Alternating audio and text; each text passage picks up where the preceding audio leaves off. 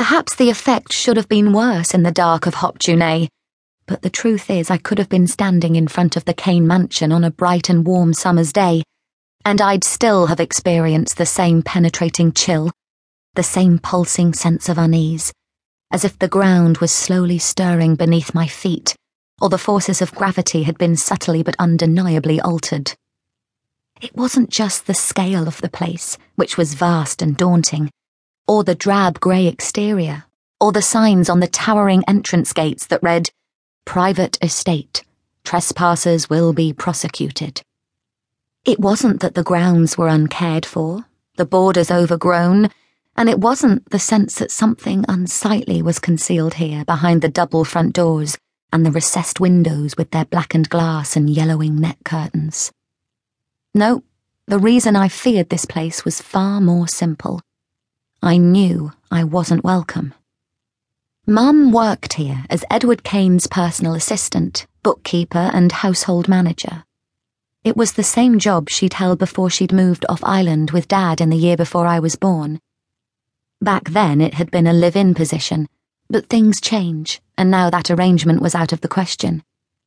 Mr. Kane had been prepared for Dad to move into the guest cottage with Mum, but not for a child to live there too. Dad had been pleased about that. He preferred for us to have our own place, even if it was cramped and riddled with woodworm and damp. Good for Dad. There was no doubt in my mind that I would have died of fright if I'd been made to live there. Visiting was bad enough. After a couple of months back on the island, Dad had landed a job with a removals company, and on those occasions where Mr. Kane needed Mum to work beyond the end of the school day, I was forced to join her.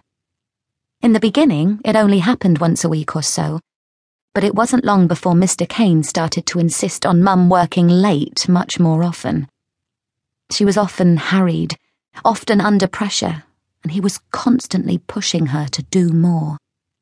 Sometimes he telephoned to ask her to return to work in the evening, or to show up earlier than normal the following morning. Dad didn't like it, but Mum would still go.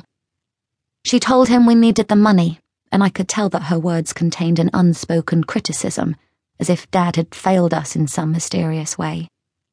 I never understood it. We weren't rich like Mr. Kane. There were toys I couldn't always have, holidays we couldn't afford to go on, but we weren't poor either. There were kids in my class at school who were much worse off. There were some who couldn't afford uniforms and others who came to school hungry because there was no breakfast at home. And before we'd moved back to the island, money had never seemed to be an issue. Maybe I was too young to notice but I think it's more likely that it wasn't something my parents were bothered by. All they used to care about was spending time with each other, and if things had changed, I couldn't begin to imagine why. The one thing I did know for sure was that during the past fortnight, I'd been inside the Kane mansion seven times. As far as I was concerned, it was seven times too many, and tonight I'd finally had my fill of it. Being shoved forwards in the Halloween black, I glared at the structure and could almost imagine it glaring back.